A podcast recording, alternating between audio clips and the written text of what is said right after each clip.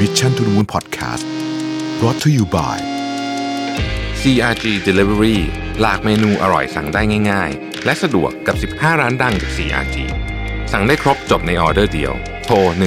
1312 CRG we serve the best food for you ยินดีต้อนรับเข้าสู่ Mission to the Moon Podcast นะครับ วันนี้ผมอยู่กับเคนนักครินทร์นะครับเป็นอธิการบริหารของ The Standard ผู้ผู้ที่ทุกท่านคุณหน้าคุณตากันดีครับ เคนสวัสดีครับ สวัสดีครับ สวัสดีพี่แท็บแล้วก็สวัสดีทุกท่านครับ สวัสดี Mission to the Moon ครับ สวัสดีนะครับ ก็เอ่อเคนช่วงนี้นี่โอ้โหคือคักมากนะ activity เยอะไปหมดเลยนะครับ เห็นหน้าเคนได้หรือได้ยินเสียงเนี่ยทุกวันเลยนะ ต้องต้องไม่ไม่เห็นหน้าก็ต้องได้ยินเสียงในใน secret sauce นะสักอย่างหนึ่งนะครับ ตอนนี้ครับอยากจะชวนเคนคุยนิดนึงว่าโควิด -19 เนี่ย มันเข้ามาเปลี่ยนเรื่องคอนเทนต์กับสื่อเยอะเหมือนกันเนาะในมุมมองของเคนเนี่ยในฐานะคนทำสื่อ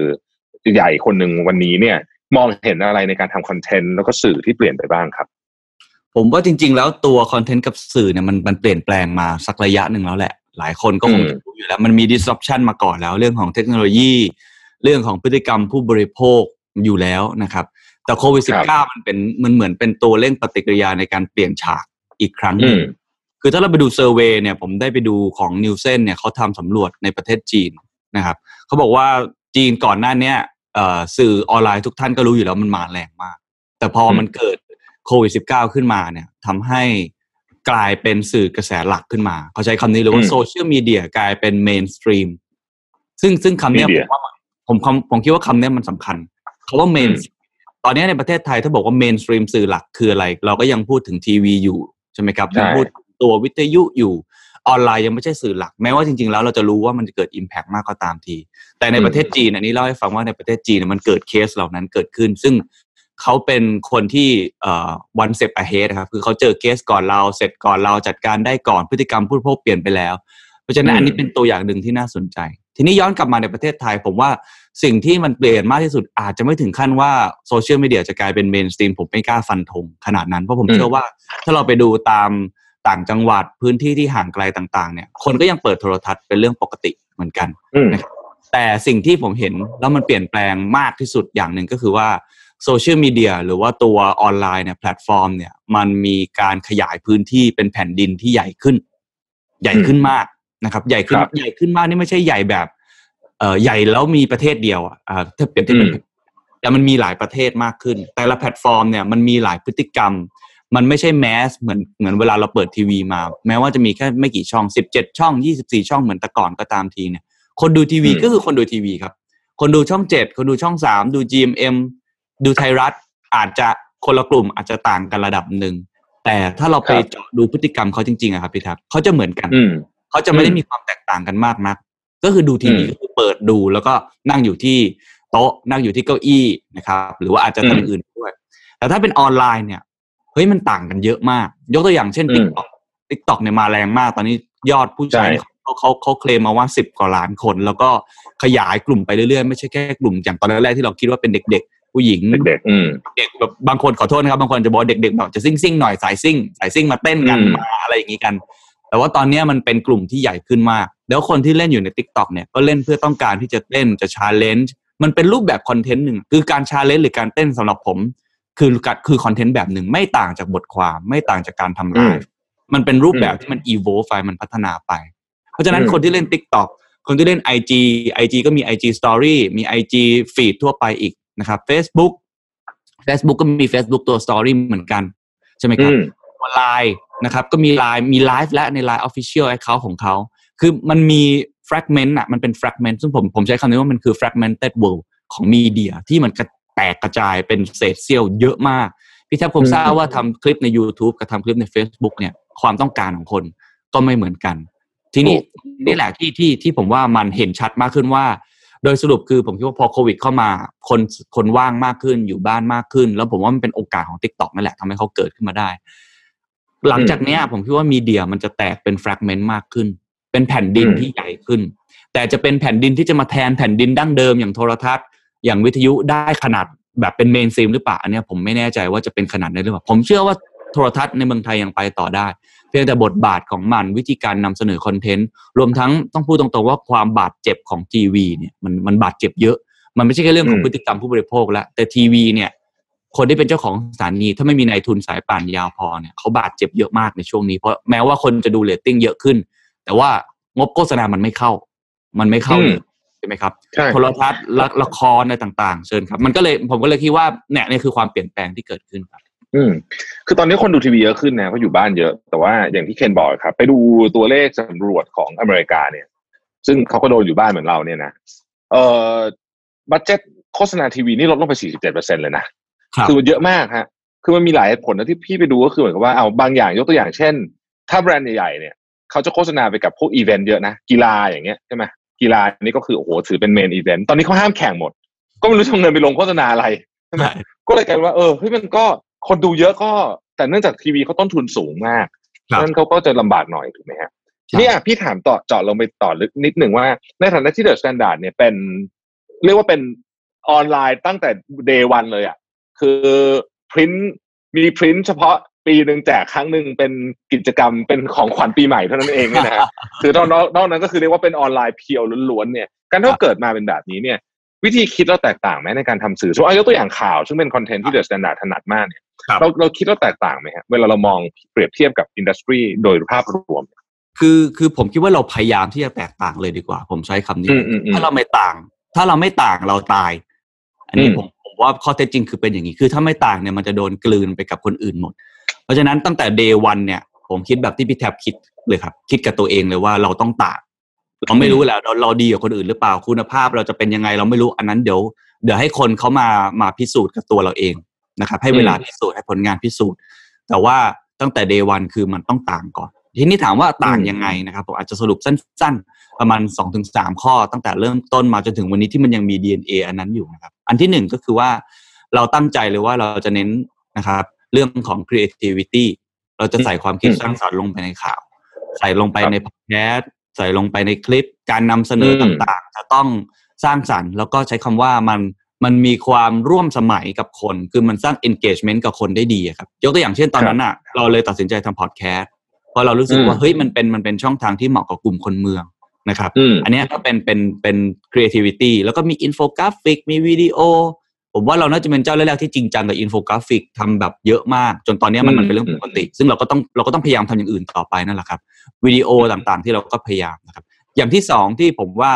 เอ่อพยายามทำมากในช่วงแรก ซึ่งแม้ว่าสิ่งนั้นมันอาจจะเป็นสิ่งที่ปกติดั้งเดิมมากๆ แต่เชื่อไหมสิ่งนั้นมันกลับเป็นของที่มี value มากก็คือความน่าเชื่อถือครับ คือ trust อืมอืมอืมคือ trust เนี่ยมันเป็นสิ่งที่คนรู้สึกว่าดูโบราณมากครับพี่แท็บแต่ว่าจริงๆอะคนยังต้องการอยู่คนยังอยากได้อยู่ ซึ่งใช่ตอนที่เราที่ผมเริ่มก่อตั้งมาตอนนั้นน่ะ มันยังไม่ค่อยมีสื่อออนไลน์ หรือว่าสื่อเอ่อผมใช้คำว่าอินเทอร์เน็ตอินฟลูเอนเซอร์อะที่เขาอืมที่เขาเน้นเรื่องนี้มากๆ ในเรื่องนี้ความหมายของผมคือคุณต้องไปลงทะเบียนอยู่กับกรมประชาสัมพันธ์ คุณต้องซื้อเอ่อเอ่อคลิปจากเอเจนซี่ที่ถูกต้องนะครับ คุณต้องมีนักข่าวลงพื้นที่จริง ๆ ไม่ใช่ว่าอืมคุณแค่เก็บข่าวมาอย่างเดียวนะครับ ซึ่งอืมไอ้สามสี่อย่างเนี้ยมันลงทุนเยอะมันใช้คนเยอะมากในช่วงเริ่มอืมต้น แต่ผมเชื่อว่าสิ่งนั้นน่ะจะเป็นสิ่งที่สร้าง value ให้กับเราในอนาคต เราก็ลงทุนในเรื่องนี้ ซึ่งนักข่าวของผมเขาก็เขาก็ซัฟเฟอร์นะครับในช่วงแรกๆเพราะว่าเขาไม่ค่อยเข้าใจพื้นฐานในการทำงานของเรา การทำงานของเรามันจะไม่เหมือน ไม่เหมือนกับนักข่าวพี่ๆที่เขาจะเป็นประจำทำเนียบเขาจะเป็นประจำกระทรวงเขาจะอยู่ตลาดอืมหลักทรัพย์เขาจะอยู่กระทรวงการคลัง คือเขาจะมี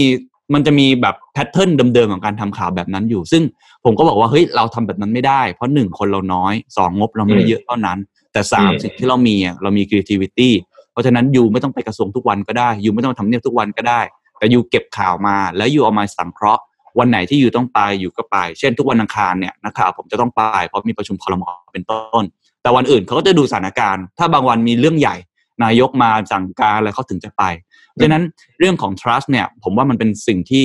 สร้างต้องสร้างอย่างอย่างตั้งแต่เริ่มต้นอะแล้วทุกวันนี้ก็ยังสร้างอยู่นะครับ ก็ยังมีคนอืมวิพากษ์วิจารณ์มีอะไรเป็นเรื่องปกติ แต่เราคิดว่าเรื่องเนี้ยสำคัญ เพราะฉะนั้น creativity กับ trust สองอย่างเนี้ยเป็นสองอย่างที่ที่เราเริ่มต้นตั้งแต่ตอนเริ่มเริ่มต้นเลย ส่วนอย่างที่สามเนี่ย ผมว่าถ้าในมุม marketing ก็คือการทำ target ที่ชัดเจนอืมตั้งแต่เริ่มต้นครับ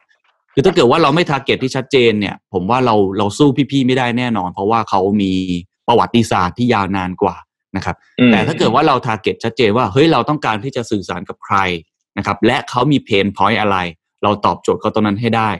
ผมเชื่อว่าอย่างน้อยๆเนี่ย อาจจะไม่ได้ประสบความสำเร็จมาก แต่เป็น solution ให้เขาด้วย ไม่ได้เป็นแค่ข่าว เป็น solution อืมเป็น fulfillment บางอย่างให้กับเขาเนี่ย ผมว่าก็น่าจะดี เราก็เลยมองตัวเองว่าเราเป็นเหมือน education ด้วยคือให้ความรู้อืมคนไม่ใช่แค่ตัวข่าวอย่างเดียว ผมเรียกมันว่ามันคือประมาณเหมือน bite size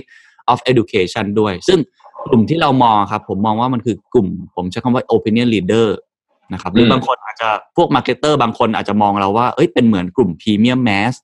ก็คือไม่ถึงกับ mass แหละ แต่พรีเมียมขึ้นมาหน่อยพรีเมียมหมายความว่าเป็นคนเมืองนะครับ เป็นเป็น urban อย่างเราเป็นคนเมืองที่เขาสนใจข่าวสารที่อาจจะมีประโยชน์กับเขาหน่อยนะครับ เพราะฉะนั้นข่าวใบหวยข่าวดูดวง ข่าวอาชญากรรม งูเหลือมโผล่จากโถส้วม ผมก็เลยไม่ค่อยมีสักเท่าไหร่ ไม่ใช่เพราะว่าเราเราไม่ชอบข่าวแบบนั้นไม่ใช่นะครับ แต่เรารู้สึกว่าเราทำไปอะ เราสู้พี่ๆไม่ได้จริงๆเราฉะนั้นเราต้องเลือกข่าวที่เราคิดว่าคนเมืองอยากอ่าน เพราะฉะนั้นมันก็เลยนำมาซึ่งข่าวที่อย่างที่ผมพูดก็คือเป็นเหมือนกับ self improving content อะคอนเทนต์ที่พัฒนาอืมซึ่งมันก็ทำออกมาแล้วมันมันตอบโจทย์จริงๆผมว่าเนี่ยเป็นเป็นหมัดเด็ดของ The Standard เลยคือ คนรู้สึกว่า เอ้ย ไม่ใช่แค่รู้ แต่ว่าอ่านข่าวเราเนี่ยเขาเขาเหมือนกับเขาชีวิตเขาดีขึ้นด้วยไม่ทางใดก็ทางหนึ่ง อาจจะ productive ขึ้นเหมือนที่พี่แทบมาทำกับผมเนี่ยเขาก็รู้สึกเขา productive มากขึ้นอืมหรือว่ารายการอย่างของคุณพี่ดุดดาอายุโอเคอย่างเงี้ยเขามาเขารู้สึกว่าเออเขามีความสัมพันธ์ที่ดีขึ้นนะเขาเอมพัตตีมากขึ้น ผมว่าเนี่ยสามอย่างหลักๆ ที่เราทำตั้งแต่ตอนเริ่มต้นครับ ครับเมื่อวานเคนน่าน่าสนใจว่าในประเด็นเรื่อง trust เนี่ยนะฮะเมื่อวานนี้ที่เคนแชร์มาแล้วพี่ก็ดูจากแชร์ที่เคนแชร์มาที่มีคุณสุทธิชัย หยุ่นอ่าห้าห้าท่านอะคุยกันดูนะอาต๋อยไตรภพเพราะคุณไตรอะไรอย่างนี้ อ่าใช่ แล้วคุณคุณไตรภพก็พูดประเด็นนี้เลยนะ บอกว่าเรื่อง trust นี่มันสำคัญมาก โดยเฉพาะในยุคที่มันมี fake news เต็มไปหมดเลยอะตอนเนี้ยคือมันจะโหมันเยอะจริงๆเนี่ยคือในทวิตเตอร์นี่เวลาเราอ่านเราก็ต้องคิดก่อนว่าเอ๊ะมันเรื่องจริงหรือเปล่านะบางทีมันแชร์มาจากไหนก็ไม่รู้ใช่ไหมเพราะฉะนั้น trust ก็เลยกลายเป็นสิ่งที่คนเริ่มกลับมาโหยหา ถ้าเกิดครับเราดูตัวเลขว่ามีคน Facebook มีคนบอกว่าสถิติใน Facebook บอกว่า fake news หนึ่งในสามนะเยอะมากนะเพราะกลายเป็นว่าเออเวลาเราอ่านข่าวก็ต้องนั่งคิดดีๆก่อนเพราะว่าการแชร์ ข่าวที่ fake ออกไปเนี่ย นอกจากว่ามันจะเป็นการกระจาย fake news แล้วเนี่ยจริงๆมันก็เหมือนกับเราเองก็เป็นมีส่วนรับผิดชอบประมาณหนึ่งนะเพราะฉะนั้นการที่เคนเคนทำเรื่อง trust ขึ้นมาก็ช่วยในประเด็นนี้มากทีเดียวแล้วผมคิดว่านะฮะผมอาจจะอยากขอแตะนิดหนึ่งครับเรื่อง trust เนี่ย trust เนี่ยมันอืมมีมันมีต้นทุนในการทำสูงนะครับพี่แท็บใช่พี่แท็บที่แท็บทำสื่อเองอย่าง Mission to the Moon Media เนี่ยก็น่าจะน่าจะพอรู้ว่า การทำสื่อให้มันมีความน่าเชื่อถือเนี่ย มันมีต้นทุนเรื่องเวลา มันมีต้นทุนอืมเรื่องราคา แล้วก็ใช่สำคัญที่สุดก็คือมันไม่หวือหวาครับ มันมานิ่งอืมๆมันไม่อืมเหมือนกับคนพาดหัวแล้วมันหวือหวา แล้วคนได้ได้ยอดไลค์เยอะๆ ได้ยอดวิวอ่าเยอะๆ เพราะฉะนั้นเนี่ยมันข้างในเรามันต้องมันต้องแข็งแกร่งมาก คือผมตอนเนี้ยผมอยู่ในจุดที่ผมพอที่จะพูดได้ เพราะเรามีคนตามมากพอสมควรแล้ว แต่วันเดย์วันแรกๆอะครับ ตอนที่ YouTube มีคนดูอยู่ประมาณแบบยี่สิบวิวร้อยวิวเออตอนที่ Facebook Live ทีมีคนดูอยู่สิบคน มันอืมแล้วหนึ่งในห้าในสิบก็เป็นพิเออเป็น พนักงานของ The Standard ด้วยอะไรเงี้ยมันมันเจ็บปวดนะครับ มันเจ็บปวด แต่ว่าใช่เราเราเชื่อว่าสิ่งนี้ยังไงคนต้องกลับมา เพราะฉะนั้นอืมถ้าเกิดใครที่กำลังทำสื่อแบบนี้อยู่ผมให้กำลังใจมาก แล้วหลายครั้งที่เวลามีเอ่อหน่วยงานภาครัฐ หน่วยงานที่เป็นสมาคมอะไรเงี้ยมามาขอสัมภาษณ์ผมจะพูดเสมอนะครับว่า ต้องให้กำลังใจคนที่ทำสื่อแบบเนี้ยคนที่ทำสื่อแบบพยายามอะเขาอาจจะดูน่าเบื่อนะ แต่ว่ามันเป็นอืมสิ่งที่น่าเชื่อถือ ต้องสนับสนุนเขาคนอ่านต้องสนับสนุนเขามากกว่าที่จะ ไปสนับสนุนสื่ออีกแบบหนึ่งซึ่งไม่ได้บอกว่าไม่ดีนะครับ แต่แบบนั้นเนี่ยมันอืมมันหวือหวามันสนุกกว่า ก็จริง แต่อันเนี้ยอืมมันมันมันใช้เวลามากในการทำสิ่งนี้ขึ้นมาครับ คือต้องสม่ำเสมอและอดทนเนาะอดทนอดทนนี่สำคัญมาก เพราะจริงฮะไลฟ์แรกๆจะมีคนดูหลักสิบหลักร้อยแล้วก็จะรู้สึกว่าโหแม่งโคตรเหนื่อยเลยกว่าจะเตรียมคอนเทนต์มานะแล้วก็แบบใช่ทำไมถึง เอ่อนั่นแต่ว่าพอพอทำไปมันก็จะเริ่มเห็นโมเมนตัมอย่างที่เดอะ s ซนดาร์ดจริงๆโมเมนตัมครั้งสำคัญที่พี่จำได้ก็คือเลือกตั้งก่อนเลือกตั้งสินะคราวที่แล้วใช่ไหมใช่ครับที่มีใช่ครับดีเบตนะฮะแล้วก็ช่วงนี้อะให้มาถามถึงช่วงนี้หน่อยสองเดือนที่ผ่านมาเนี่ย สิ่งหนึ่งที่มีความเปลี่ยนแปลงเยอะที่คนข้างนอกน่าจะรู้สึกได้ก็คือว่า คุณเคนปกติทำ Secret Sauce อาทิตย์ละครั้งใช่ไหมประมาณตอนนี้ทำเกือบครั้งสองครั้งใช่อ่าใช่ไหมตอนนี้ทำทุกวันเลยใช่ไหมฮะใช่ครับคือทำทุกวันเลย แล้วก็ในสองเดือนที่ผ่านมาเนี้ย แทบจะไม่มีคนไหนที่ที่คุณเคนไม่ได้สัมภาษณ์เราเลยคนบุคคลสำคัญของประเทศไทยเนาะหรือ opinion leader ในในทุก sector จริง ๆ เนี่ยนะฮะเยอะมากจนไล่ชื่อไม่ถูกแล้วตอนนี้ แต่ว่า อยากจะถามว่าในช่วงสองเดือนเนี้ยซึ่งสัมภาษณ์คนโหหลากหลายวงการมากเนี่ย ได้เรียนรู้อะไรบ้างคืออะไรเป็นสิ่งที่ทุกคนรู้สึกว่าสกัดออกมาเป็นเออเฮ้ยอันนี้มันเป็นสิ่งร่วมกันที่เจอ แล้วรู้สึกว่าเออมันน่าสนใจอยากจะมาถ่ายทอดต่อครับเอ่ม ใช่ แต่ขอตอบก่อนว่าเหตุผลเอาเหตุผลที่ต้องทำเยอะมากนะครับ ผมว่าอืมอืมอืมคอนเทนต์มันเยอะจริงๆครับ แล้วก็ครับแล้วก็อย่างที่ผมเคยคุยกับพี่แท็บประมาณน่าจะประมาณสองสามเดือนก่อนแล้วที่มันวิกฤตมากๆ ช่วงแรกอืมๆที่คือผมสัมผัสได้ว่า demand มันมี demand ในความหมายคือเขาต้องการความช่วยเหลือใช้คำนี้เลย เขาขอมา ผมเชื่อว่า Mission To The Moon ก็มีเหมือนกันคือ inbox ก็มาอยากรู้เรื่องนู้นเรื่องนี้ แล้วเขารู้สึกว่าเขาเขาต้องการที่พึ่งอะไรบางอย่างในแง่ของคอนเทนต์นะครับ ซึ่งเราอะครับ ไม่ได้มีเงินถุงเงินถัง เราไม่ใช่เป็นรัฐบาลใช่ไหมครับ เราไม่ได้เป็นคนที่อืมจะช่วยเหลือเรื่องอื่น แล้วก็พยายามทำคอนเทนต์มากที่สุดที่นี่จะทำได้อืมก็คือไปคุยกับคนที่เขาเก่งๆมา ก็ก็คุยเยอะจริงๆผมว่าน่าจะเป็นช่วงที่ผมคุยกับคนเยอะที่สุดในชีวิตละคุยเยอะมากเออเยอะมากเยอะมากเยอะมากเยอะจริงๆแล้วก็แล้วก็แล้วก็เราก็คุยลึกด้วยนะใช่ใช่ใช่สนุกด้วยครับสนุกอืมคุยเยอะอืมคุยเยอะแล้วก็เอ่อถ้าถามว่าสิ่งสิ่งอันไหนที่ผมได้เรียนรู้อาจจะเอามาฝากทุกท่านเนี่ย ผมว่าเอ่อ ส่วนใหญ่ผมเป็นคุยคุยกับผู้บริหารใช่ไหมครับ ไม่ก็นักวิชาการที่เขาเก่งๆมากเนี่ยผมว่าข้อที่หนึ่งข้อที่หนึ่งคือ ทุกคนจะเปิดโหมดสงครามเร็วมาก คนที่คนที่เป็นเป็นตัวจริง เป็นตัวใหญ่ เป็นตัวละครที่เขาสามารถผ่านพ้นวิกฤตได้ดี หรือเขาเจอวิกฤตมาเยอะเนี่ยเขาจะเปิดโหมดสงครามเร็ว แล้วทุกคนจะใช้คำว่าสงครามคล้าย ๆ กันอืมเออเขาจะพยายามอย่างยิ่งที่จะ บอกคนอื่นๆด้วยคือเปิดโหมดสงครามเนี่ยความหมายไม่ได้เปิดแค่ตัวเองคนเดียว เปิดโหมดฉุกเฉินไม่ได้เปิดแค่ตัวเองคนเดียว เพราะว่าคุณไม่ได้ทำงานคนเดียว คุณต้องไปกระตุ้นต้องไปสื่อสารต่อ เพราะฉะนั้นคนเหล่านี้เขาก็จะไปสื่อสารต่อกับกับลูกน้องกับทีมงานของเขาหรือ stakeholder ของเขาว่าเฮ้ยเปิดโหมดสงครามได้แล้ว อันเนี้ยคือข้อที่หนึ่งที่ผมเห็นเยอะมาก แล้วก็ทุกๆท่านเนี่ยส่วนใหญ่จะเปิดตั้งแต่ช่วงประมาณต้นกุมภาต้นมกราทำให้เขาสามารถประคองตัวไปได้ระดับหนึ่งนะครับ ซึ่งอืมคำว่าโหมดสงครามเนี่ย เอ่อมันไม่ใช่แค่ความว่าเปิดแล้วก็โอเค เรามาเปิดไซเรนกัน แล้วเราก็พยายามตื่นตัวกันตลอดเวลาไม่ใช่ ในในคำว่าโหมดสงครามความหมายของผมก็คือว่าเขาประชุมกันทุกวันใช่ไหมครับอืมประชุมเรื่องในภายในภายในกันข้างข้างในอันนี้แน่นอนต้องทำอยู่แล้วภายในบริษัทต้องทำต้องดูเรื่อง liquidity เรื่องอื่นๆเนี่ยผมอาจจะไม่แตะมากนะครับ เรื่องสภาพคล่องต่างๆ แต่สิ่งหนึ่งที่ผมรู้สึกว่าผมผมสนใจมากกับกับกลุ่มคนเหล่านี้ก็คือว่าโหมดสงครามของเขาคือเขามองไปข้างนอกด้วย เขาจะ close closely monitor คือจะเขาจะ monitor ตลอดเวลา monitor สถานการณ์ที่เกิดขึ้น monitor new normal ที่เกิดขึ้น monitor อืมคู่แข่ง monitor สถานการณ์เศรษฐกิจ สถานการณ์โรค สถานการณ์ทุกอย่างที่เขาเกิดขึ้นตลอดเวลา เพราะฉะนั้นอืมไม่ว่าจะเกิดเหตุการณ์อะไรขึ้นสักเล็กน้อยเนี่ยเขาจะสัมผัสได้เร็วมาก อย่างเช่นเรื่องอืมของเอ่อหยวนดิจิทัลอย่างเงี้ยครับของจีนอืมอืมอืมก็จะเป็นคนแรก ๆที่สัมผัสได้เร็วมาก แล้วทุกคนเนี่ยเวลาคุยนอกรอบเนี่ยก็จะคุยกันเรื่องพวกเนี้ยก็จะคุยเรื่องที่มันเกิดขึ้นใหม่ๆ เขาจะคุยเรื่องเทรนด์ต่างๆ ที่มันเกิดขึ้นแบบรวดเร็วในช่วงเวลานี้ หรือเขาจะคุยในบางเออเขาเรียกว่ามันมีสิ่งที่น่าสนใจเกิดขึ้นในอุตสาหกรรมของเขาอะมันมีอะไรแวบขึ้นมาเนี่ยเขาจะจับสัญญาณได้เร็วมาก อันนี้มันอยู่ในช่วงที่มันไม่ได้เป็นช่วงแค่โรคโรคระบาดอย่างเดียวละแต่มันคือการระแวดระวัง การเปิดหมดสงครามดูว่าคนไหนเนี่ย ใช้ใช้คำง่ายๆ คือหยิบปืนขึ้นมาหรือเปล่า มีแสงจากตรงนั้นไหม มีอะไรที่มันอืมน่าสนใจขึ้นมาเปล่า อันนี้คือข้อที่หนึ่งที่ที่ผมเห็นมาก เพราะฉะนั้นมันก็เลยทำให้เขาเนี่ยค่อนข้างที่จะตื่นตัวกับกับสิ่งที่เกิดขึ้นนะครับ อันที่สองที่เห็นครับก็คือเขาให้ความสำคัญกับคนมาก อันเนี้ยเป็นทุกคนเลยซึ่งซึ่งน่าสนใจตรงที่ว่า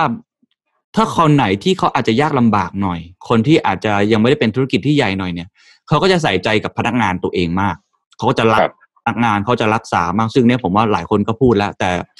พูดพูดก็พูดเถอะมันก็ยังมีบางคนที่อาจจะไม่ได้มองอย่างนี้จริง ๆ นะครับเขาก็จะอืมรักษาคนของเขามากเขาจะดูแลคนเขาอย่างดีเขาจะตัดสินใจอะไรอย่างเนี้ยเขาจะเอาที่เรื่องคน แต่สิ่งที่ผมอยากจะชี้เห็นคือคือบริษัทระดับใหญ่ขึ้นมาหน่อย คือผมโชคดีผมได้สัมภาษณ์ เนี่ยหนึ่งในยี่สิบมหาเศรษฐีที่ท่านนายกส่งจดหมายถึงเนี่ยผมได้คุยประมาณห้าหกคนนะครับอืมห้าซึ่งตอบเหมือนกันหมดห้าคนนี้ตอบเหมือนกันหมดนะครับ ว่าตอนเนี้ยสมการธุรกิจอะมันเปลี่ยนไปแล้วอืม ทุกคนจะพูดเหมือนกันหมดว่ากำไรเนี่ย ไม่ใช่บรรทัดสุดท้ายอีกต่อไปนะครับ แล้วผมเชื่อเลยว่าปะถ้ามี World Economic Forum ครั้งหน้ามีอะไรครั้งหน้าเนี่ย เรื่องนี้เป็นเรื่องใหญ่มาก คือความอืมการทำธุรกิจที่มันแฟร์ขึ้น คือทุกท่านจะพูดเหมือนกันว่าระบอบทุนนิยมที่มันทำมาตอนเนี้ยมันถึงเวลาละที่ต้องมาทบทวน การตัดสินใจของพวกเราทุกคนเนี่ยหลังจากเนี้ยกำไรมันอาจจะไม่ใช่บรรทัดสุดท้ายอีกต่อไป พูดเหมือนง่าย แต่ทำจริงๆเนี่ยมันยาก ไม่ค่อยใช้คำว่าช็อตเทอมบางครั้งเนี่ยเราก็อยากได้ เพราะเราก็อยากได้ liquidity เราอยากได้สภาพคล่องอยากได้กระแสเงินสดเข้ามา อยากได้กำไรขึ้นมาใช่ไหมครับ แต่ว่าอืมเขาบอกว่าตอนเนี้ยปีเนี้ยอันนี้พูดทุกคนนะพูดตรงกันว่ากำไรอะอย่าไปพูดเลย บางคนพูดกับผมว่าใครที่พูดว่ากำไรในปีนี้ สิ้นปีจะแจกโบนัสเนี่ยผมว่าน่าละอาย ใช้คำนี้เลยนะครับ มีหลายคนนะอืมไม่ใช่แค่คนเดียวสองสามคนนะอาจจะใช้คำแรงไม่ต่างกันต่างกันบ้าง แต่ว่าทุกคนจะพูดคล้ายๆกันว่าเฮ้ยหลังจากเนี้ยมันถึงเวลาละที่เราต้องมามองเรื่องสังคมมากขึ้น เราไม่ได้เอาแค่ตัวเลขกำไร เพียงอย่างเดียวนะครับ สมการมันต้องเปลี่ยนอืมคุณเศรษฐาแสนสิริเนี่ยพอดีผมได้คุยนอกรอบหลายครั้งเหมือนกัน ท่านพูดว่า ผมก็ถามว่าเออเนี่ย แล้วผู้ถือหุ้นนะคุณทำยังไง คุณอยู่ในตลาดนะคุณออกมาพูดอย่างเงี้ย มันหุ้นตกได้เลยนะเขาบอกอืมเขาเขาไม่สนใจ คนที่เป็นผู้ถือหุ้นที่ไม่เข้าใจของไม่เข้าใจคำพูดเขาในวันนี้เนี่ยเขาว่าเขาบอกว่ามันน่าเป็นห่วงมาก เพราะในอนาคตมันอยู่ไม่ได้ ยังไงถ้าเกิดคุณไปเอาประโยชน์จากคน จะเอาแต่กำไรกำไรเนี่ย ไปกอบโกยผลประโยชน์ในช่วงเวลาที่คนอื่นลำบากในช่วงเวลาเนี้ยมันมันไม่ดีเลยสำหรับคนที่อืทำมธุรกิจที่พอที่จะเดินต่อไปได้ คุณปั้นบรรทุนล้ำซ้ำก็พูดกับผมอย่างนี้บอกว่าแทงศูนย์ไปเลย ปีนี้ไม่มีกำไร ไม่มีปันผล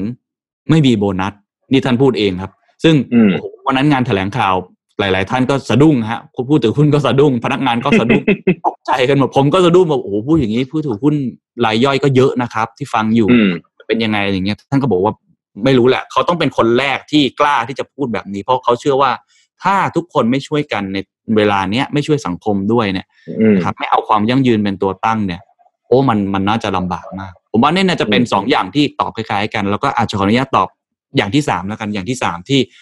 สั้น ๆนะครับ ผมว่าอย่างที่สามก็คือคนเริ่มมองแล้วว่าต้องกลับมาทำให้ตัวเองเนี่ยอาจจะมีคำศัพท์ประมาณสองสามคำที่คนพูดกันเยอะมากนะครับ ไม่ว่าจะเป็นเรื่องของอาจาย อันนี้แทบจะพูดทุกคนแล้วว่า ไม่รู้หรอกว่า new normal คืออะไรนะคุณคุณอย่างคุณแปมอย่างเงี้ยครับคุณแปมอืมสยาม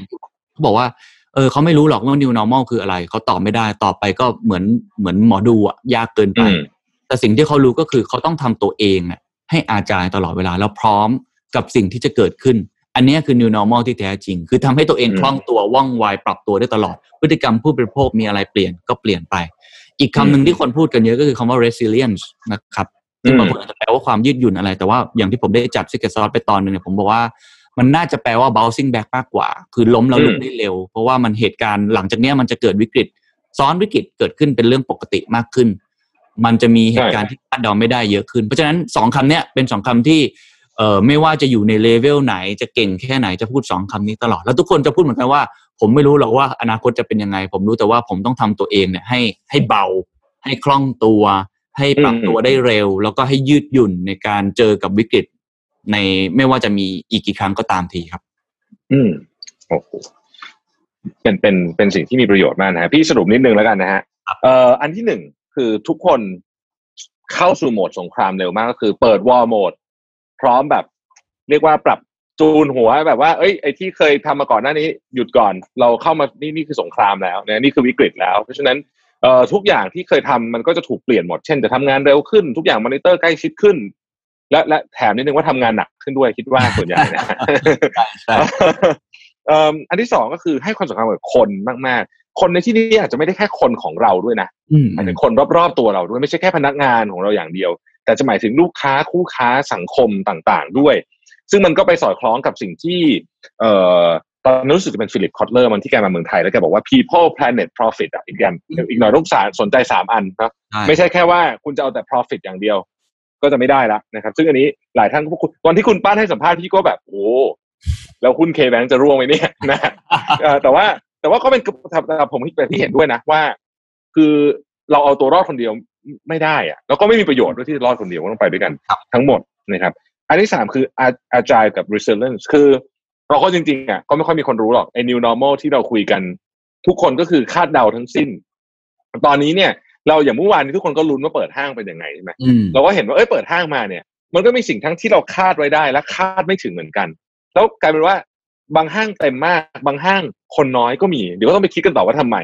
ปรากฏว่าแต่สิ่งที่ผู้บริหาร ที่คุณเคนคุยด้วยส่วนใหญ่เนี่ยก็คือบอกว่าเอาล่ะไม่รู้เหมือนกันแหละว่าจะเป็นยังไง แต่อะไรเกิดขึ้นต้องปรับตัวได้ แล้วถ้าบังเอิญบังเอิญไอ้สิ่งที่เกิดขึ้นเนี่ย มันทำให้เราต้องล้มไป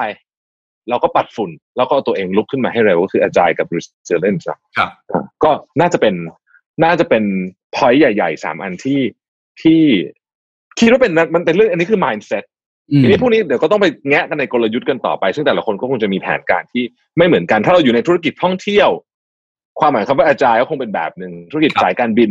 ซึ่งสองอันนี้เนี่ยคุณเคนก็คุยหลายคนเหมือนกันนะครับเอ่อครับคุณโจทัศพลใช่ไหมฮะอืมแล้วก็มีเอ่อคุณเอ่อสุภจีครับเนอะที่พี่ฟังโอ้โหสองชอบมากเลยสองตอนเนี่ยเป็นสองตอนโอ้สองที่แบบคนนี้รู้สึกว่าได้ใช่เอคอรับรู้สึกว่าได้ ได้ไอเดียเยอะมาก ทีนี้พี่ถามต่อนิดนึงในขณะที่คุณเคนก็คุยกับ เอ่อต้องเรียกว่าเป็นเอ่อแบงเกอร์ด้วยเป็นนักวิชาการด้วยเป็นเอ่อนักเศรษฐศาสตร์หลายคนเนี่ยนะครับ ครับ ภาพเศรษฐกิจที่เขามองเนี่ย มันมีอะไรที่เห็นตรงหรือเห็นต่างกันบ้างไหมในแง่มุมผมว่าเศรษฐกิจเอาว่าปีนี้แล้วกันต่อจากนี้ต่อไปเนี่ย ในประเทศไทยหรือว่าของโลกครับที่เคนได้คุยครับผมว่าที่เห็นตรงกันก็คือเศรษฐกิจ เศรษฐกิจถดถอยอะครับ เศรษฐกิจไม่เอดีอคือคือไม่ไม่มีใครบอกว่าไม่แย่นะทุกคนแย่หมดทุกคนใช่ใช่แล้วก็เออแต่ละคนพูดตรงกันว่ายิ่งเป็นผู้บริหารระดับสูงนะครับเขาจะบอกว่าแมกนิจูดของมันนะใหญ่มาก ไม่มีใครบอกว่าแมกนิจูดเล็ก ไม่มีใครบอกว่าจะจบ Q3 Q4 ไม่มีเลยครับ ทุกคนจะบอกว่าแมกนิจูดมันใหญ่มากเขาอาจจะไม่ใช้ทำถึงขั้นว่าเศรษฐกิจตกต่ำ depression อาจจะไม่ไม่ใช้คำขนาดนั้น แต่ผมอืมเชื่อว่าแต่ละท่านนะเตรียมการแบบ worst case scenario ไปหมดแล้ว ทุกคนเตรียมไว้หมดแล้วว่า มองไปเลยว่าปีเนี้ยเอ่อรายได้ที่เคยได้ร้อยเปอร์เซ็นลดลงเหลือห้าสิบเหลือสี่สิบสามสิบอะไรว่ากันไป ทุกคนพูดอย่างนี้อืมหมดอยู่แล้วนะครับอืมเพราะฉะนั้นอันเนี้ยผมว่าทุกคนเห็นตรงกันนะครับ อันที่สองที่ที่ทุกคนเห็นตรงกันคล้ายๆกัน แล้วทุกคนกังวลพูดออกมาเป็นสัญญาณเดียวกัน คือเรื่องของอ่าอัตราการว่างงานนะครับ แล้วก็เรื่องของอืมอืมอืมอืมเรื่องของความเหลื่อมล้ำอันเนี้ยเป็น a เจนดาอืมใหญ่มากแล้วผมเชื่อว่าเป็น a เจนดาที่ต้องต้องหารือร่วมกันเยอะ อันนี้ทุกคนพูดตรงกันแล้วก็กังวลมาก อย่างอืมอย่างสหรัฐล่าสุดก็ 30 กว่าล้านคนใช่ไหมครับ ประเทศไทยเนี่ยใช่ใช่ไม่แน่ใจว่าตัวเลขเท่าไหร่ แต่ที่ที่ผมจำได้คือหอการค้าเคยพูดว่าคาดว่าประมาณเจ็ดถึงสิบซึ่งซึ่งอืมผมก็ กลัวว่าถ้าเกิดถึงขนาดนั้นเนี่ยมันเลวร้ายเหมือนกันนะครับ แต่กลัวเลวร้ายมากว่ามันจะมันจะไปถึงขนาดนั้นหรือเปล่า เพราะว่าเราไม่เหมือนต้มยำกุ้งตรงที่ว่าตอนนี้แรงงานด้านเกษตร เราก็ไม่มีบัฟเฟอร์รองรับอะเรามีภัยแล้งอยู่ดังนั้นแรงงานตรงเนี้ยค่อนข้างน่ากลัว ฉะนั้นก็คนจะกลัวเรื่องนี้เยอะ นั่นเป็นสาเหตุที่ทำให้เจ้าสัวหลาย ๆ คนเนี่ยพยายามออกมาตรการมาช่วยคนที่ที่อยู่ข้างล่างเยอะมาก ไม่ให้เขาตกงาน ไม่ให้เขาล่วงหล่น เพราะว่าเชื่อว่าถ้าเกิดตกงานแล้วก็ไม่มีงานอยู่เนี่ย อีกสิ่งหนึ่งที่จะตามมาคือพวกหนี้เสีย การผิดละอืมผิดผิดชำระหนี้ซึ่งอันเนี้ยยิ่งจะมันจะลุกลามกลายเป็นปัญหาสังคมครับหนี้นอกระบบนี่มันน่ากลัวมากหลายท่านทราบดี อันเนี้ยเป็นสามสิ่งที่ทุกท่านมองคล้ายๆกันอืมตรงกันนะครับ ทีนี้ไอ้ส่วนที่มองไม่ตรงกัน แล้วผมอาจจะหยิบมาบางอย่างที่ ที่ผมอาจจะค่อนข้างชอบก็คือว่าเอ่อมีหลาย sector หลายธุรกิจที่เขามองว่า แม้ว่าจะเกิดวิกฤตในช่วงแบบนี้ก็ตามที แต่ถ้าอืมตัวคุณเองตัวธุรกิจของตัวคุณเองเนี่ย คุณทำ performance ได้ดี คุณคล่องตัวคุณว่องไว มันมีโอกาสที่ upside ของคุณนะจะสูงกว่าคนอื่นได้นะครับ จะสูงกว่าคนอื่นได้ อันนี้หลายคนก็จะมองเรื่องนี้ค่อนข้างมากคือ พยายามหาโอกาสในวิกฤต โดยเฉพาะโอกาสในช่วงที่ฟื้นฟูนะครับเพราะอาจจะพูดอืมเรื่องท่องเที่ยวเยอะหน่อยเพราะว่าผมรู้สึกว่าเป็น sector ที่น่าสนใจนะครับ อย่างท่องเที่ยวเองเนี่ยเอ่อแน่นอนผมว่าเรื่องของการบินที่ต่างประเทศจะบินเข้ามาเนี่ย อันเนี้ยยาก ในในอืมในระยะเวลาอันสั้นนะครับยากมากนะเออแต่ว่าในประเทศเนี่ยผมว่าคนก็ไม่ไหวแล้วเหมือนกันนะคนก็อยากเที่ยวนะพี่แท็บก็คงอยากเที่ยวผมก็คงยังอยากเที่ยวมากผมเชื่อว่าถ้าเกิดโรงแรมนเริ่มครับ อืมมัเห็นนเห็นว่าโรงแรมหลายจังหวัดเริ่มเริ่มมีคนจองเยอะแล้วหัวหินเปิดนี่ก็คนจองแน่นเลยใช่มีคนอยากไปเยอะเสม็ดอืมภูเก็ตอะไรอย่างเงี้ยผมว่าน่าสนใจ ทีนี้ผมว่าสิ่งที่น่าสนใจก็คือว่าเรื่องของเรื่องของการที่จะหาโอกาสในวิกฤตบางครั้ง มันไม่ใช่โอกาสแบบที่มาแบบเห็นตรงหน้าทันทีอะครับพี่ครับแต่มันต้องอืมใช้เวลาเตรียมตัวระดับหนึ่ง แล้วไอ้เวลาเตรียมตัวนั่นแหละคือการเวลาที่คุณจะ transform ตัวเองยกตัวอย่างเช่นอืมท่องเที่ยวเนี่ยหลาย ๆ ท่านผมว่ามองคล้าย ๆ กันว่าน่าจะกลับมาจริงๆอะช่วง Q4 เริ่มเริ่มฟื้นกลับมาทุกอย่างเริ่มกลับมาปกตินะครับเอ่อนักท่องเที่ยวเริ่มกลับมาอะไรแบบเนี้ยเพราะฉะนั้นถามว่า Q3 ทำอะไรดีเนี่ย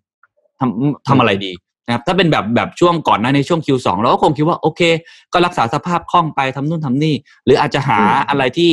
ได้กระแสเงินสดมาเฉพาะหน้าเอาเข้ากล่องมาวางเอาก็ว่ากันไปนะครับแต่อืม Q3 เนี่ยนะครับจริงๆอะถ้าเป็นสามผู้สัมภาษณ์ผู้บริหารหลาย ๆ ท่านเนี่ยเขามองแล้วว่าเฮ้ยเป็นช่วงเวลาที่ต้องเตรียมพร้อมรับกับโอกาสที่กำลังจะมาใน Q4 ซึ่งเป็นโอกาสที่มาแล้วมันไม่เหมือนเดิม รูปแบบการท่องเที่ยวมันเปลี่ยนไปยกตัวอย่างเช่น คนท่องเที่ยวหลังจากเนี้ย จะอ่านรีวิวเยอะมากเป็นพิเศษ แล้วก็ key factor หลักก็คือเรื่องสุขภาพนั่นแหละ เรื่อง well being wellness เรื่องความสะอาด sanitary hygiene เนี่ยมันจะเป็นมันจะเป็นหัวใจสำคัญมากกว่าเรื่องราคา หรือเรื่องอื่นๆ เพราะคนกลัวว่าไปเที่ยวแล้วก็จะติดโรคงั้นในช่วง Q3 เนี่ยเป็นช่วงเวลาที่ผู้ประกอบการจะต้องเตรียมตัว transform ตัวเอง พอคนอ่านรีวิวเยอะนั่นหมายความว่าถ้าคุณไม่ได้อยู่บนโลกออนไลน์ อยู่ในแพลตฟอร์มที่ดีพอ คุณเสียโอกาสมากในการมาท่องเที่ยว คุณต้องรีบปรับตัวเองขึ้นมานะครับ พอเข้ามาถึงแล้วเนี่ย คุณมีใช้คำว่าโควิดวีซ่าหรือเปล่าว่าร้านอาหารคุณปลอดภัยแน่นอน คุณมีมาตรการรักษาความปลอดภัยที่ทำให้เขามั่นใจหรือเปล่า หรือคุณมีจุดขายบางอย่าง ที่มันตอบรับกับ new normal ที่จะเกิดขึ้นหรือไม่ อะไรแบบเนี้ย ผมว่าเนี่ยคือคือแต่ละผู้ประกอบการก็จะหาโอกาส อันนี้ไม่เหมือนกัน อันนี้มองภาพภาพเล็กลงมาหน่อยนะครับ แต่ถ้ามองภาพใหญ่ย้อนกลับมาอีกนิดนึงเรื่องของเศรษฐกิจครับ ก็ทุกคนจะมองตรงกันว่าเรื่องของ การจะฟื้นฟูกลับมาได้จริงไม่จริงเนี่ย หัวใจสำคัญมากก็คือรัฐบาล เป็นเป็นเป็นเป็นหัวใจสำคัญจริง ๆ ในการออกมาตรการฟื้นฟู อย่าลืมเรายังเหลืออีกหนึ่งล้านนะครับเดือนเรื่องอีกหกล้านใช่ไหมในการฟื้นฟู ถ้าผมจำตัวเลขไม่ผิดเหลืออีกหกล้านที่เป็นตัวเลขที่กู้มา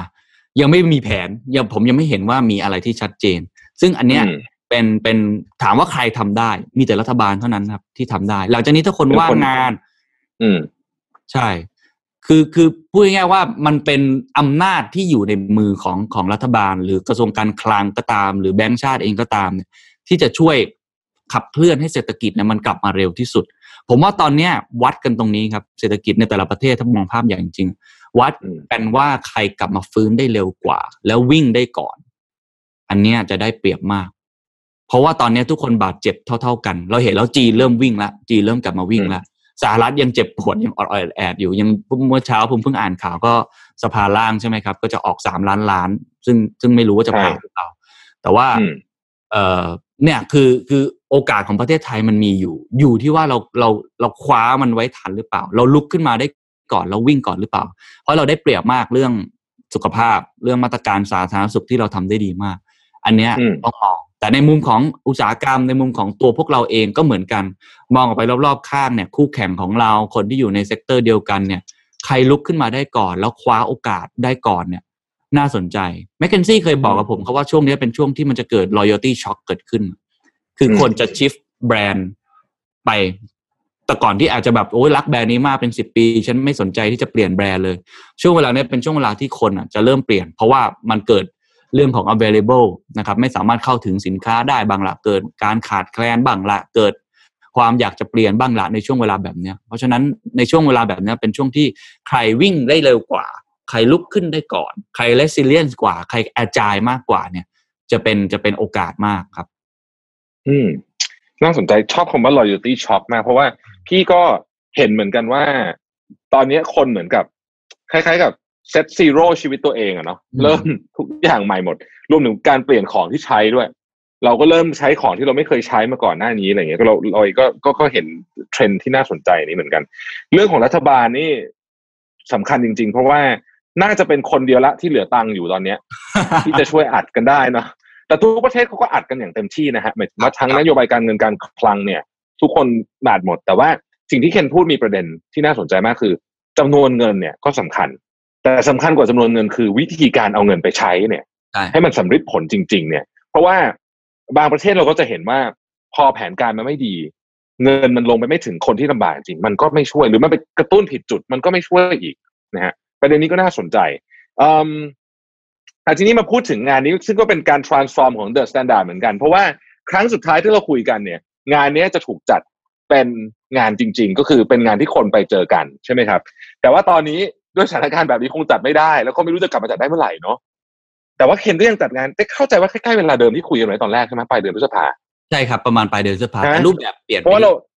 อ่ารูปแบบเปลี่ยนไปตอนแรกเราก็คุยตอนนั้นตอนนั้นเคนนั่งคุยอยู่หลายคนนะพี่จำได้พี่นั่งอยู่ด้วยแล้วก็คุยกันถึงเรื่องงานนี้ The Standard Economic Forum เดิมทีก็จะจัดเป็นงานนั่นแหละมีมีคนมาพูดเจอหน้ากัน แต่เจอไม่กันได้แล้วก็เป็น virtual conference นะครับ ซึ่งน่าจะเป็น virtual conference scale ใหญ่ อันแรกเลยมั้งของปีที่ใหญ่ขนาดนี้ของประเทศไทยนะฮะถามแนวคิดก่อนว่าตอนจัด virtual conference เนี่ยมีข้อกังวลไหมคือมันเป็นของที่ใหม่มากสำหรับประเทศไทย กังวลมากครับ แล้วก็รู้สึกว่าเป็นเรื่องใหม่ ไม่ใช่ใหม่ของประเทศไทยอย่างเดียวใหม่สำหรับผมด้วย ผมก็ไม่เคยทำใหญ่ขนาดนี้นะครับ ใหญ่ขนาดที่มันมีสามวันเต็มสิบหก panel สิบเจ็ดแล้วด้วยมีสิบเจ็ดแล้ว แล้วก็เอ่อมีสี่สิบ speaker ที่เป็นระดับประเทศระดับโลกเลยบางคน ที่มาอืมพูดใช่ก็ตื่นเต้นมาก แล้วก็คือเหตุผลที่มาที่ไปที่ที่ตั้งใจจะจัด แม้ว่ามันจะดูยากก็ตามทีครับ เพราะว่าอืมที่ผมคุยกับพี่แท็บนี่แหละว่ามันมันไม่รู้เลยว่าอะไรจะเกิดขึ้น new normal เนี่ยแต่อืมแต่มันมีแน่ มันมีแน่ คืออันนี้อันอย่างหนึ่งที่อาจจะเป็นความคิดเห็นส่วนตัวของผมนะครับ บางคนบอกว่า เฮ้ย new normal overrate ไปไหม new normal จะมีจริงหรือเปล่า ในมุมมองผมอะมีแน่ แต่มันจะมีในอืมรูปแบบยังไงเท่านั้นเอง มันอาจจะไม่ใช่แบบ คุณวิ่งมาอย่างนี้แล้วคุณหันกลับเลย new normal เปลี่ยนชีวิตไปเลยมันไม่ใช่แบบนั้นนะแต่อืม new normal เนี่ยมันจะเกิดขึ้นในลักษณะที่อาจจะเป็นเหมือนสเตทครับคือมันเพิ่มระดับของความเข้มข้นของธุรกิจแบบนั้นอืหมรือมันอาจจะเปลี่ยนแปลงในทิศทางที่เทรนด์มันมาอยู่แล้วมากกว่า เพราะฉะนั้น ไม่ว่าจะยังไงก็ตาม ผมคิดว่า new normal เป็นเรื่องใหญ่ที่ต้องคบคิดกัน เพราะนี่คือโอกาสของประเทศไทยโอกาสของธุรกิจคุณ ที่คุณจะลุกขึ้นได้ก่อน แล้ววิ่งก่อนในช่วงที่คนอื่นบาดเจ็บ ผมผมถึงให้ความสำคัญกับเรื่องนี้มากบางคนบอกว่าเฮ้ยผมเนี่ยหมกมุ่นเรื่อง new normal จังเลยผมบอกเฮ้ยมันไม่หมกมุ่นได้ยังไงมันคือโอกาสใหม่ๆอะผมเชื่อว่าสิ่งเหล่านี้ต้องรีบต้องรีบหาต้องรีบเปิดโหมดสงครามที่พูดไว้ตอนต้นครับอืมทีนี้เอ่อก็คุยกันหลายคนพอคุยคุยกับคนเยอะๆมากขึ้นเนี่ยก็จะพบว่าแต่ละท่านเนี่ยมีมุมมองของตัวเองที่น่าสนใจจากประสบการณ์บางคนมีจากข้อมูลจริง ๆ วิจัยมาจริงอืๆแต่มแต่ละท่านเนี่ยเขาก็จะเป็นเหมือนจุดนะครับพี่แท็บจะเป็นจุดจุดครับก็คือเป็นเป็นแค่จุดจุดๆ ทีนี้ผมรู้สึกว่าอืมเออผมอยาก connecting the dot ว่ะผมอยากเชื่อมจุดเอาจุดเหล่านี้มารวมกันในเวทีหนึ่งอืมซึ่งมันต้องเข้มข้นมากมันต้องปิดห้องคุยกันนะมันต้องเข้มข้นสามวันเพื่อให้มัน bounce ไอเดียกันเข้มข้นที่สุด อย่างน้อยๆให้มันเกิดเป็นก้อนตกตะกอนความคิดอะไรบางอย่าง ซึ่งอันเนี้ยผมก็ตั้งใจด้วยว่าจะไปเสนอต่อรัฐบาลจะไปเสนอต่อคนที่มีหน้าที่เกี่ยวข้อง คนที่เป็นที่ปรึกษาเรื่องเศรษฐกิจต่างๆเนี่ยเราก็อยากจะเอามุมมองเนี้ยไปนำเสนอ เพราะฉะนั้นตอนที่ตั้งใจคือเราตั้งใจจะหา ร่างไอเดียของใช้คำว่าเอ่อพิมพ์เขียวก็ได้ของแต่ละอุตสาหกรรมว่ามันควรจะเป็นยังไง New Normal มันน่าจะมีรูปแบบหน้าตาเป็นยังไง เกิดขึ้นก็เลยพยายามที่จะสร้างงานนี้ขึ้นมา แต่มันก็ก็ใช้เวลาพอสมควรในการดึงคนต่างๆ แล้วก็พอมันเป็น virtual conference ก็กังวลอย่างที่พี่แท็บบอกครับกังวลพอสมควร เพราะว่าเราไม่มีคนมาเลยนะครับ แล้วก็อืมมีแค่เฉพาะทีมงานแล้วก็สปิเกอร์ แล้วคนก็ดูผ่านออนไลน์ผ่านซูมอย่างนี้ครับแต่ว่าเวทีมันจะยิ่งใหญ่มาก มันจะเป็นเวทีเหมือนฟอรัมใหญ่เลยปกติแสงสีเสียง จออ่าอย่างจัดเต็มมาก มันจะไม่ใช่แค่นั่งแบบซูม เพียงแต่มันก็จะ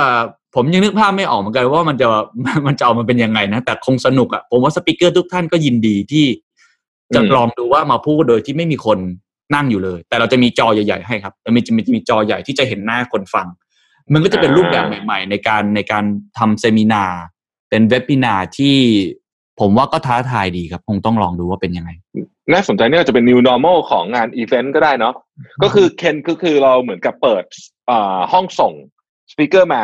มามานั่งเป็น panel ถ่ายมีกล้องมีกล้องก็คือเหมือนกับงานปกติอะครับของอย่างเดียวที่หายไปก็คือคนดูเท่านั้นเองถูกไหมฮะใช่แต่คือ production อย่างอื่นก็คือเหมือนปกติทั้งหมดเลยใช่เออก็ใช่เพราะฉะนั้นเนี่ยมันก็จะ control ได้มีมิติมากกว่าคุยซูมกันแบบนี้แน่ๆอยู่แล้ว ใช่ มันจะมีแน่นอนอยู่มันแล้วจะมีฟังก์ชันอื่น ๆ ที่ที่ทางทีมทีมซูมนะครับ แล้วก็ทีม Event Pop ที่ทำงานร่วมกันเนี่ย มันสามารถทำได้มากกว่าการฟังในห้องประชุมปกติด้วยยกตัวอย่างเช่น การทำโพลสดๆ การทำ interactive ต่างๆ สามารถที่จะกดกล้องปุ๊บแล้วก็ถามได้เลย ไม่ต้องยกมือแล้วก็รอไมค์วิ่งมาคนเดินไมค์วิ่งมาแล้วเราก็อ๋อเขินๆใช่ไหมครับเราสามารถใช่ที่จะใช่กดแล้วเราก็ถามได้เลย หรือว่าคนที่เขินจริง ๆ เนี่ยก็สามารถพิมพ์แชทมา พิมพ์แชทอืมมาแล้วเรารวบรวมมาเป็นข้อมูลเราจะจัดเป็นอันดับคำถาม ให้ว่าใครถามลักษณะแบบไหนเยอะที่สุด มันเป็น real time อยู่แล้วอะครับ แล้วก็สามารถครับคัดคำถามที่แบบคนถามมาเยอะที่สุด เพื่อไปส่งต่อให้ให้ speaker เป็นคนตอบได้ เพราะฉะนั้นมันจะมีมันจะมีเอ่อฟังก์ชันบางอย่างที่ผมว่าน่าทดลอง ผมยังไม่กล้าพูดว่ามันจะเป็นยังไงนะ แต่ผมรู้สึกว่าเออมันก็สนุกดีตัว speaker เองเขาก็ตื่นเต้นเพราะก็มีบางท่านครับที่เขามาไม่ได้จริงๆเขาอยู่ต่างประเทศ เราก็จะมีอืมจอ อยู่ข้างๆ คือคิดภาพเป็นที่นั่งสามที่นั่ง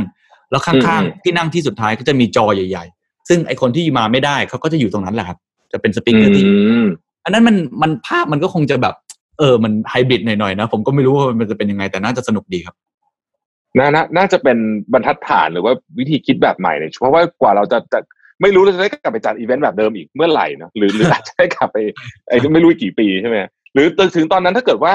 ไอไอการทำแบบนี้มันอีโวไปเรื่อยเราก็อาจจะจัดอีเวนต์กันแบบนี้แหละ ก็เป็นไปได้เหมือนกันเป็นไปได้เพราะว่า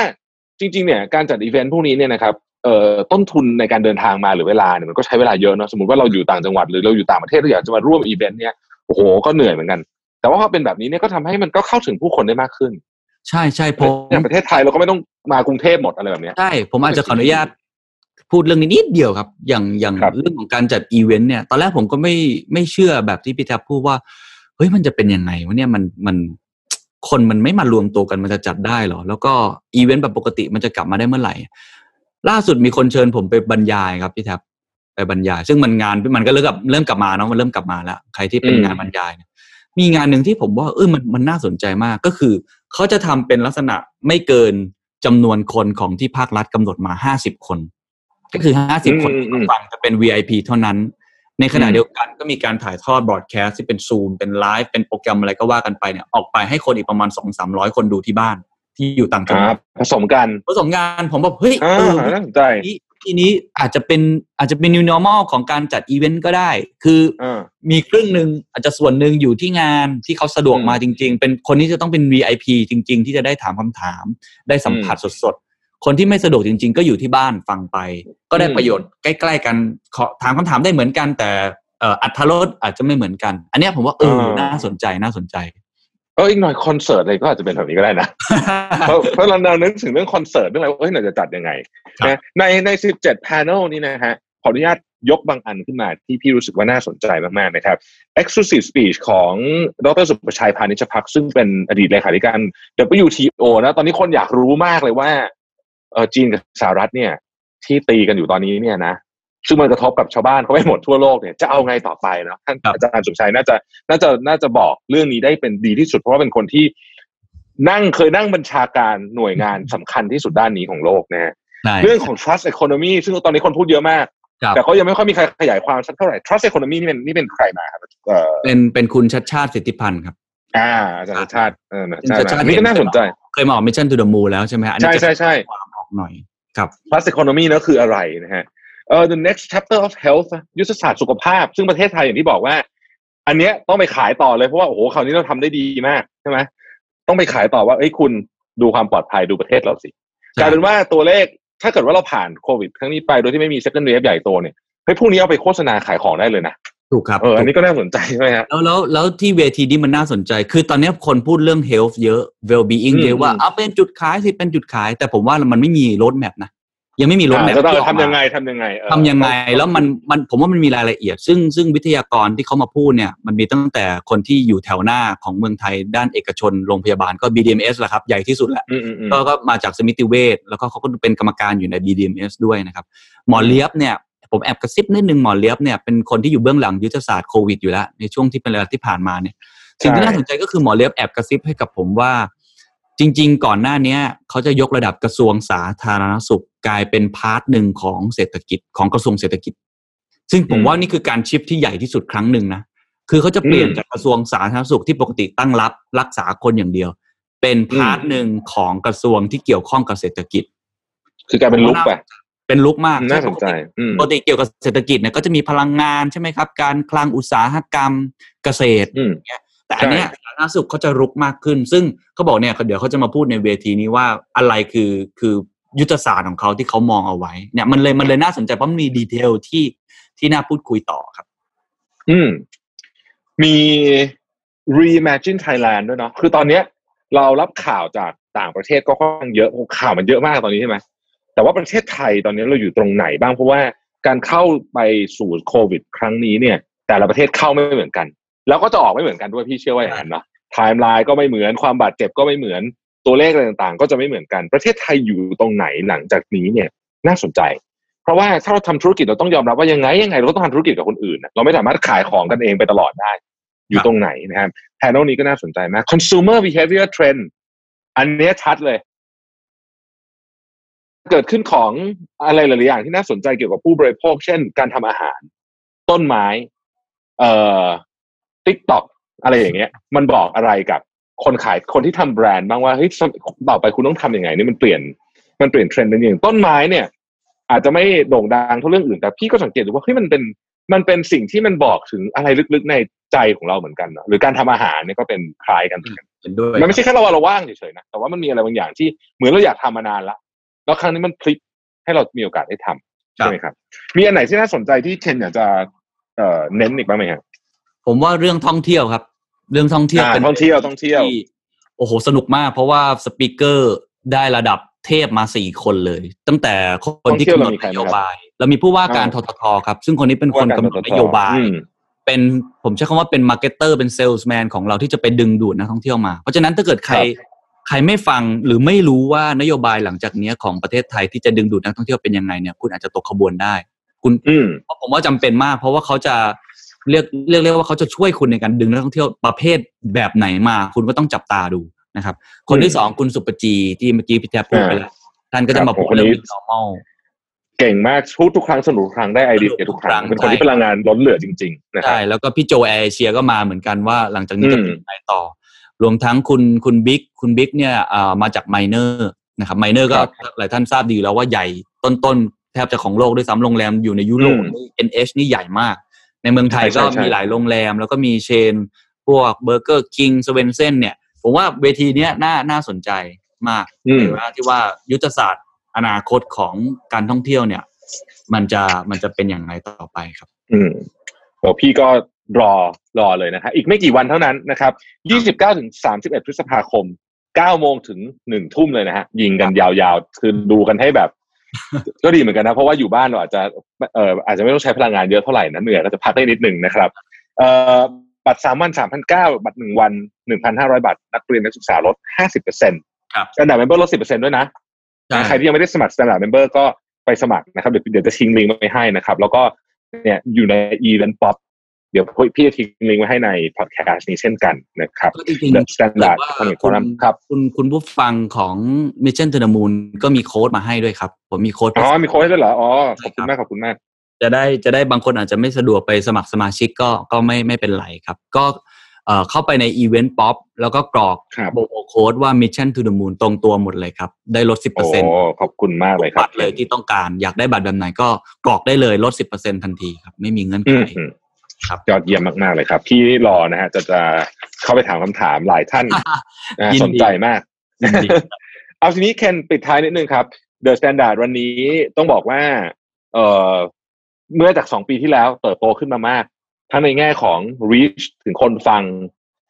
เอ่อ awareness ต่างๆ แต่ว่าสิ่งที่พี่ติดตาม The Standard มาตลอดนะเอ่อรู้สึกว่าไม่ใช่แค่นั้นด้วย มันไม่ใช่แค่จำนวนคนฟัง ไม่ใช่แค่ เอ่อ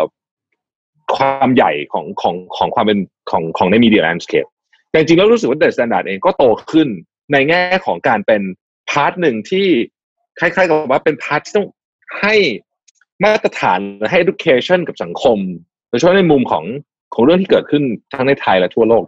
เคนอยากจะฝากอะไรถึงผู้ฟังของเราผู้ชมของเราที่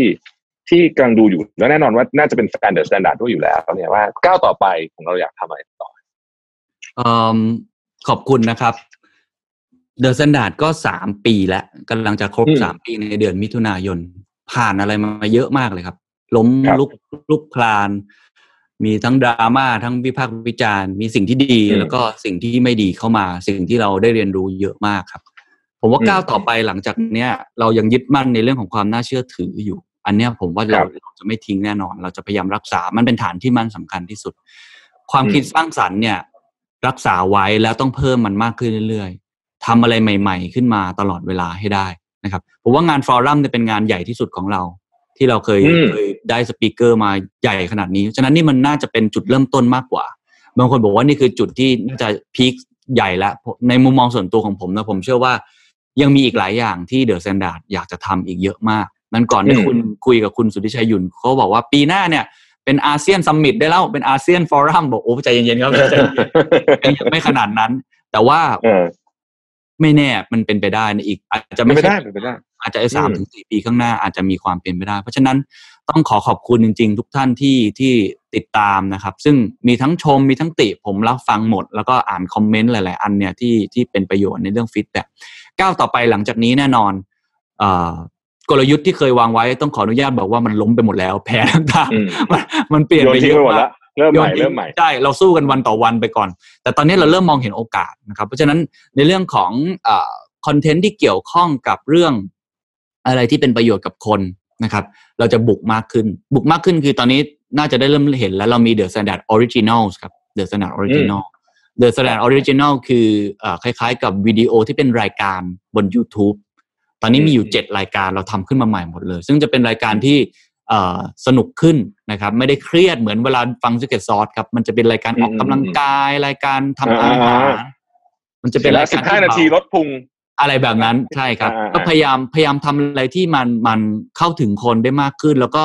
เอ่อให้ทุกท่านเนี่ยมีทั้งเรื่องของสาระแล้วก็บันเทิงมากขึ้น อันนี้ original ที่จะทำมากขึ้น พอดแคสต์ก็คงยังตั้งใจทำอยู่ แล้วก็ถ้าพี่แท็ปมีเวลาว่างเราก็จะชวนมาทำซีรีส์นะครับ Super Productive ไปเรื่อยๆเหมือนกัน รายการอื่นๆ ก็จะมีหลายขึ้นหลายหลายรายการ อาจจะมี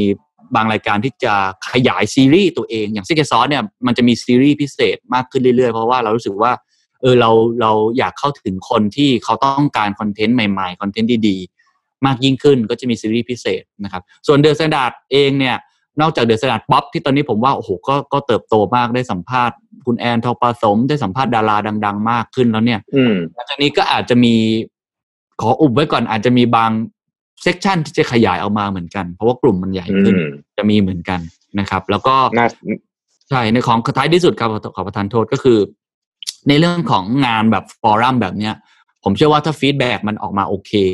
นะครับ เราเราก็อยากจะจัดอีก เราอยากจะทำงานที่ให้ประโยชน์กับคนด้วย แล้วก็ทำงานที่พูดง่ายคือส่วนตัวเราเองเราก็ท้าทายเราสนุกดีครับพี่แท็บแล้วทำงานใหญ่มันมัน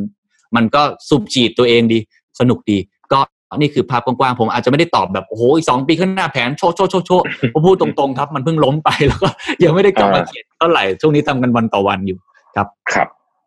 โหเป็นหนึ่งชั่วโมงที่มีประโยชน์มากๆนะครับ ผมเชื่อว่าท่านฟังทุกคนท่านผู้ชมทุกคนจะได้สาระ และและแนวคิดไปคิดเยอะเลย แต่ถ้าจะได้เต็มๆเนี่ยนะครับต้องไปรอฟัง The Standard Economic Forum นะฮะสิ้นเดือนนี้แล้วนะครับ ใครยังไม่มีตั๋วนะครับ 29-31 พฤษภาคมนะฮะรายละเอียดการซื้อตั๋วเนี่ยใส่ไว้ให้ในลิงก์ใน description ของ podcast นี้แล้วนะครับ วันนี้ต้องขอบคุณเคนมากนะครับ ที่มาเป็นแขกรับเชิญในรายการนะครับ แล้วก็เดี๋ยวเราคงจะได้พบกันทาง virtual หรือเจอกันตัวเป็นๆอีกไม่นานต่อจากนี้เนาะครับนะครับ ขอบคุณเคนมากนะครับ ขอบคุณครับขอบคุณครับครับ สวัสดีครับสวัสดีครับ Mission to the Moon Podcast Continue with your mission